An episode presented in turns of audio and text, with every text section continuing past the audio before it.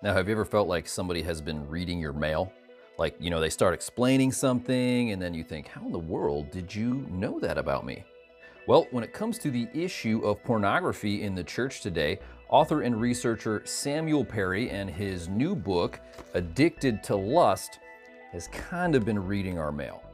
And so he argues that we are addicted to lust. Now, not so much the fact that we're all addicted to the issue of lust, but that the topic of lust, it's something we talk about it. It can dominate Christian circles. And I found this book to be fascinating. And let me tell you why. First, author Samuel Perry is not a Christian, but at the same time, he doesn't hate Christians as a researcher. So he didn't write this book to tell us how stupid we are. That was kind of a breath of fresh air. And secondly, he's also not pro pornography. So he even says that he doesn't see any benefit to pornography in the life of a user. So, one of the reasons I found this book so fascinating is because I've been involved in the church for pretty much my whole life. And so, most of my training and my research on the issue of pornography in the church has come from within the church. I'm in the box, and here, researcher Samuel Perry, he's outside the box, and he takes an outside perspective and a fresh lens to the issue of this topic. And primarily, he's focusing on conservative Protestants and here's what he says about the church and our issue with pornography. There's a paradox that conservative Protestants both morally reject and regularly view pornography is in some ways an inevitable consequence for a subculture that repudiates the sexual mores of the dominant culture while simultaneously and quite intentionally refusing to disengage from that culture, particularly in terms of technology and media consumption. So, hey, let's be honest, the issue of pornography is a huge issue in the church today, and I'm gonna do a new series where I cover each chapter in his book.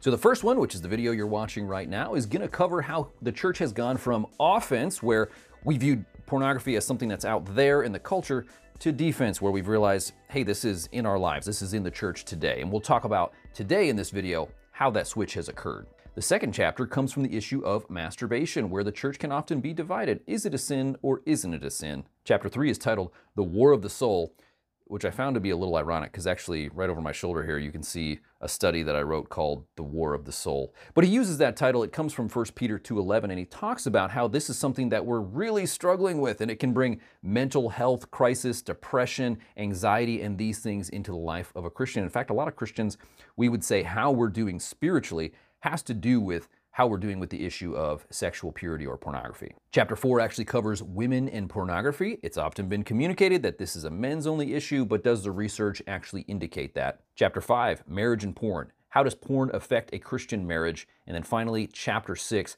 where he really breaks down what are the things that actually work to help somebody with the issue of pornography. Well, this is Jason for Soulfire here on this channel where we do want to offer gospel hope for a porn-filled world, and I want to encourage you that integrity is possible. Now, it's not easy, and the research from this book is going to show us why, but it definitely is possible.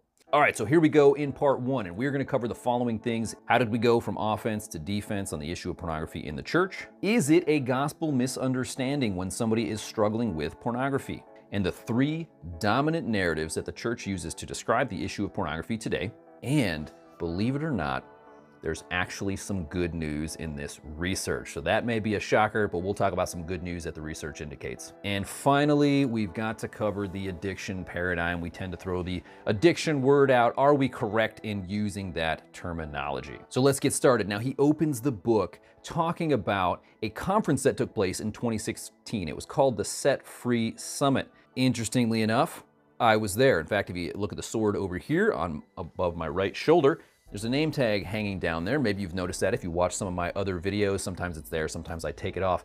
But that name tag is actually from the Set Free Summit. So I was there. Turns out Samuel Perry was there doing his research as well. And this was Josh McDowell's quote from the Set Free Summit. He said, I would personally say, from all of my knowledge now, that pornography is probably the greatest threat to the cause of Christ in the history of the world.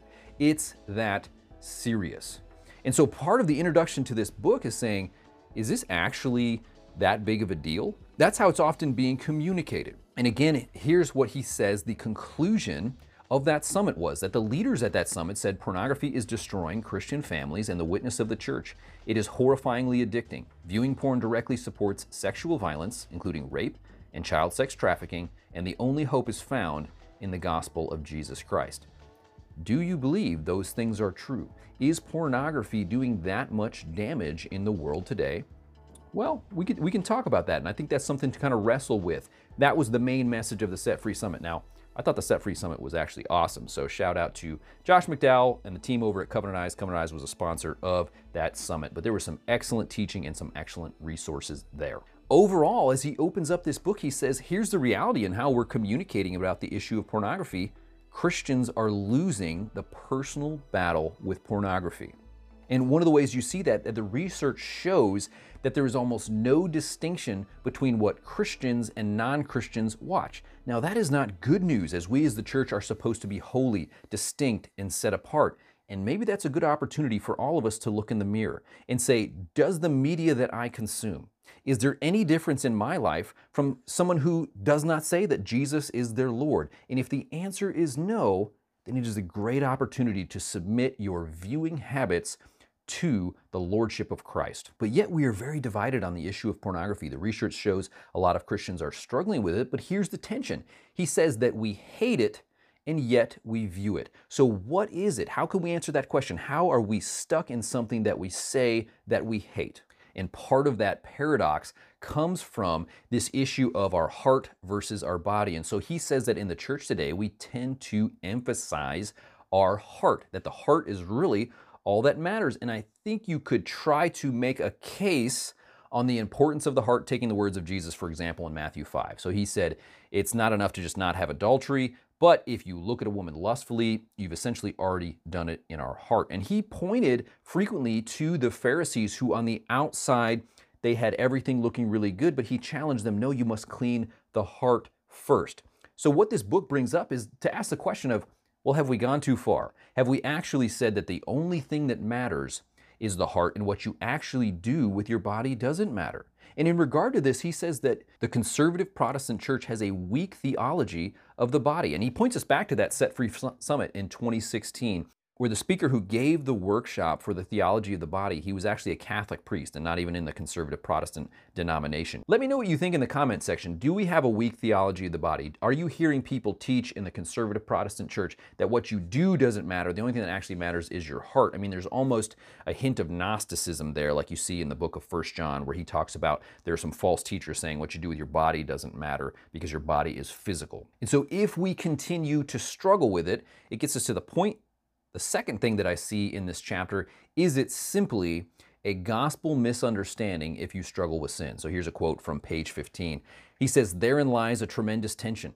Continuing in sin without guilt or shame shows that you do not fully understand the gospel, but so does beating yourself up over the sin in your life. Now, certainly what we'd like to see is no sin in our life, but if we have a consistent and persistent sin, on the one hand, if you do it without guilt, we'd say, do you truly understand the gospel? On the other hand, if you do it and you're beating self, you're beating yourself up, we'd say, do you truly understand the gospel? You see, we want to bring these struggles and these issues straight to the cross of Jesus, where his life death, and resurrection is the forgiveness for our sins and, and at the same time is empowering us to live a life of freedom from sin. And so there's this tremendous tension as pornography has invaded the church, and that's one of the reasons that we talk about it and struggle with it so much. Well, hey, if you're getting value out of this video, before I jump to the next point, would you hit the like button for me? That will really help the channel to grow, and it helps the message of this video get spread. Well, what changed the game, what forced us to go from offense, thinking porn's out there, to defense, knowing, hey, porn is in here in the church, was you guessed it, drum roll, the internet, right? So the internet changed everything. Now, if you're around my age, uh, you definitely lived that out. If you're younger today, say in your teens or 20s, then you've been living in this internet age for perhaps your entire life. But you see, the internet, what it did was it brought pornography into all of our homes, and then eventually now with our smartphones, it is in the palm of our hands. So he says the cultural and technological tidal wave that has simultaneously placed limitless, free, anonymous porn into the hands of every Christian with a smartphone. So this tidal wave has happened. I have lived this. I don't know that pornography is something I would have necessarily struggled with before the internet came around. And the reason for that is, you know, I had too much shame to go into a gas station and buy it. But when it became anonymous, when it became on the internet, it was extremely easy to fall into. And the problem with falling into that, getting exposed to that, is he talks about the Christian view of escalation. And that is that pornography use tends to escalate. What can start as some small, maybe some softcore pornography can escalate to more and more and more. And that might be why we tend to use the term addiction. We'll get to that here in just a second. But let me know what you think. Do you think pornography use escalates? Now, I would say it doesn't seem to always escalate. In, in the conversations that I've had with people, some people can dabble just a few times and kind of stay more on that softcore level, but a lot of times it does escalate. Now, when you talk about addictions, if this is a true addiction, the term we use is tolerance, that what gave you a certain high over time, you will begin to tolerate and you will need more and increased amounts of that drug. And so the idea of tolerance or escalation, they kind of go hand in hand. So how then does the church talk about the issue of pornography? He points out three general narratives, and I'm going to tell you about which one we tend to use today in the church. So the first one is the issue of traditional values, that family values, scriptural values, personal purity. You know, there's a message there that, hey, this is traditionally how we want to and how you should live your lives. But realistically, that's not something that we talk about a lot today. The second narrative is the issue of public performer harm. Now, I've talked about this before on this channel where we need to consider love of our neighbor. Is it loving of our neighbor to consume pornography if in the porn industry there's exploitation, there's drugs, there's abuse, there's violence, there's all these themes that we don't want to take part of. So he talks about the public performer harm narrative. And lastly, he talks about the personal user harm. That is, what are the consequences on the user of pornography? And so there can be consequences. We, we think about addiction, depression, Something that is really prevalent seen even outside the church is the issue of porn-induced erectile dysfunction, where it can be causing significant problems even for you to be able to engage in a sexual relationship with a, another person. And as I think about these three narratives, it's kind of funny for me to reflect on how have I seen these narratives all over this channel with the content that I have been producing, and I think I've really touched on all three of these at various times. But he says, currently about 80% of Christian communication on the issue of pornography is from that personal viewer harm, that we have tended to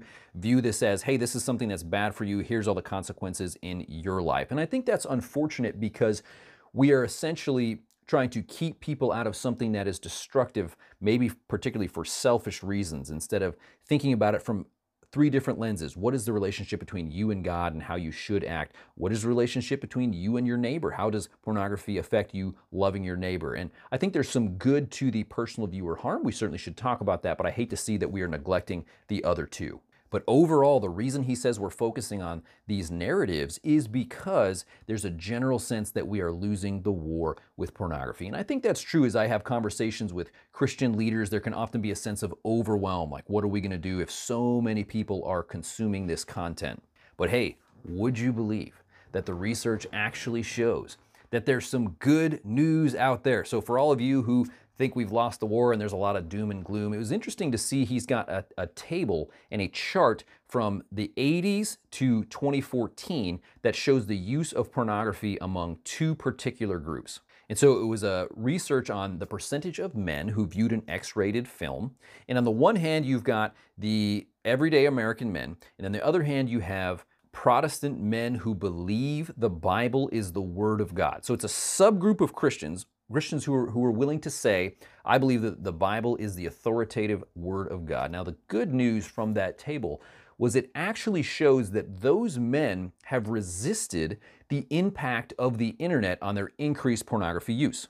He says, unlike those who simply affiliate with a fundamentalist or an evangelical denomination, conservative Protestant men for whom their faith is more meaningful and authoritative seem to be resisting the growing trend among American men to view porn, even in the midst of the internet revolution. Now that's some good news. So even with the internet coming in, those who are taking their faith more seriously seem to have shown some resistance in terms of the st statistics. That's good news. Hey, that's great. But one of the things that he points out is those of us who are in the space of talking about pornography, we tend to be a little bit pessimistic. And so we even see a chart like that and we begin to doubt it we are skeptical of research that doesn't indicate that this is an epidemic. Now, really, that's an issue of something called sensationalism. That is, being sensationalist about a topic. And, you know, we see our politicians do this all the time. So whatever their thing is that they want to get a law passed about, they say it is an epidemic. It's a global epidemic. And so they use that type of terminology. And so every issue isn't just a problem that we should address. Rather, they be sensational about it and they say, this is the biggest issue. If we don't do something, you know, we're all going to die. And I have tried to resist the temptation to talk about pornography in those sensationalist terms. I know in the past, past, I definitely was. So have some fun on my channel. Go back to some of my earlier videos and see if I was a little bit more sensationalist. I think pornography is a issue, and that's one of the reasons I have this channel. But I don't want to say this is the biggest issue and this is the only issue. If you do that, people tend to kind of tune you out if you're constantly saying the sky is falling and this is the worst thing ever. I want to talk about it in a way that is accurate, in a way that talks about the data. And so he points out that in Covenant Eye's research project with Barna, where they did the porn phenomenon, some of the statistics in there weren't as bad as most of us were expecting. And he said there was a sense of resistance from the Christian leaders that they would try to make excuses for why that possibly could be, instead of seeing that it was actually some good news. So, in a lot of ways, the church has shifted from optimism that we had in the 70s or 80s that we could win the war against pornography, and now a little bit pessimistic, that it is inevitable. It is simply something that we can't do much about. But that brings me to the last thing I want to talk about today, and that is the addiction paradigm. Are we correct as Christians to use the term addiction when it comes to the issue of pornography? So he says describing habitual pornography use as an addiction and embracing related terminology of sobriety, detox, recovery, triggers, and relapse has become ubiquitous in conservative Protestant literature on sexual sin and pornography use in particular. So is pornography use, and addiction. Well, you know, for a long time I have been saying yes, I do tend to use that word, and it's a divisive thing. And so, does the mental health literature say that pornography is addiction? How do we define the issue of an addiction? But here's a few reasons I have tended to use that term. One, the neuroscience on the brain, what it is showing that pornography can do to the brain. Secondly, would be, you know, my experience as I think through my story, as I remember back at times when I would have said that I was addicted to pornography. There are seasons in my life where I can remember having such a strong draw to something like pornography, where there were certainly times when it seemed like I was lacking the willpower to say no. And it's something that you can kind of get stuck in a rut with and you can use to medicate your issues. So let me know in the com comment section whether you think pornography is actually an addiction. This is something that we're gonna have to debate. Maybe I can make some more videos in the future talking about that issue. And here's one of the reasons, let me give you some pros and cons of using language like an addiction. So the pro, if somebody is willing to say, hey, I'm an addict, this is something I'm addicted to, I think my hope was always that that meant you would take it more seriously. But he actually presents a con, and the con would be this. If you say, I have an addiction, are you then more likely to say, well, I have an addiction, there's nothing I can do about it? And it then actually becomes an excuse to continue diving into pornography. Now, that was, I think, good for me to hear. I had never considered people using the term addiction as an excuse to stay stuck in their sin. But what does the research actually say? It says committed Christians are not more likely to watch pornography than other Americans. They are consistently more likely to label themselves addicted to pornography. I think that makes sense. And the reason I think that that makes sense is, is that it really should bother us. We should have a sense of if we are trying to follow Jesus and be committed to Him, and then at the same time we're engaging in this stuff, that should really bother us. And if we continue to do that, it's understandable why we would use the term addiction. You see, the guilt and the shame that we are experiencing, these uncomfortable emotions from looking at pornography, can be one of the things that we desire to medicate. And it, it can become an addictive process where you have those feelings and you want to medicate those feelings. So, the way I've tended to communicate about pornography is that it becomes a medication to numb and to cover any uncomfortable emotions that you have. And in that way, it becomes the medicine of choice. And you be, get, get into the habit of whenever you're feeling those uncomfortable emotions, you run to your addictive force pornography is a powerful medication to cover the things that you're struggling with. But the good news about that, if it's an addiction, is that all the science today on addictions is saying that you can break it, that there could be changes. Your brain can be, as it says in Romans 12, 2, renewed. We can see transformation. And you know, my story is one example, but there's loads of stories out there of people you can you can hear talk about believing they had an addiction to pornography and walking in freedom. But that journey can be extremely difficult. But one of the cons of using this kind of sensationalist language and the addiction paradigm is that often the church feels ill equipped to deal with it. And so he talks about that in the book how we then try to outsource it. So there's all these parachurch ministries that are addressing issues of pornography. Think of Covenant Eyes, think of Pure Desire ministries, ministries like that. And we rely on counselors. So somebody struggles with pornography, and our immediate response is, man, you need counseling. And so we're outsourcing them outside of the church. Now, one of the issues with that is if you need counseling to deal with the issue of pornography, then here's what I would say about that. There are not enough counselors in the world to address this issue. I firmly believe that men and women in the church are equipped and capable to come alongside their brothers and sisters who are struggling with this issue. You may need to get a little bit of training. You may need to kind of hop in there scared and just dive in and try to help some people. The church is equipped to present the gospel to those of us who struggle with the issue of pornography because this is exactly what the gospel is for. The gospel is for sinners. This is a particularly difficult stronghold, but that is what the gospel is for. God has been in the business of redeeming brokenness for as long as there has been brokenness. So, in summary, then, we have shifted from offense to defense. Pornography is no longer something that's out there in the culture that we need to talk about. He does a great job in this first chapter breaking down how, hey, this is something that is among us. So, let me know do you see a defensive posture in your church? Are we trying to constantly be reactive to what's going on with the issue of pornography? Definitely want to encourage you, subscribe if you want to see part two coming out. We're going to talk about the issue of masturbation. It's a gray area. Some people think it's fine. Other people would say it's a sin. And why is it something that the church is divided on? I will talk about that next week. The link to this book, if you want to check it out, is in the description. Highly recommended. There's some awesome research in there. Well, this is Jason for Soulfire. Here on this channel, we want to offer gospel hope for a porn filled world. I will catch you in the next one.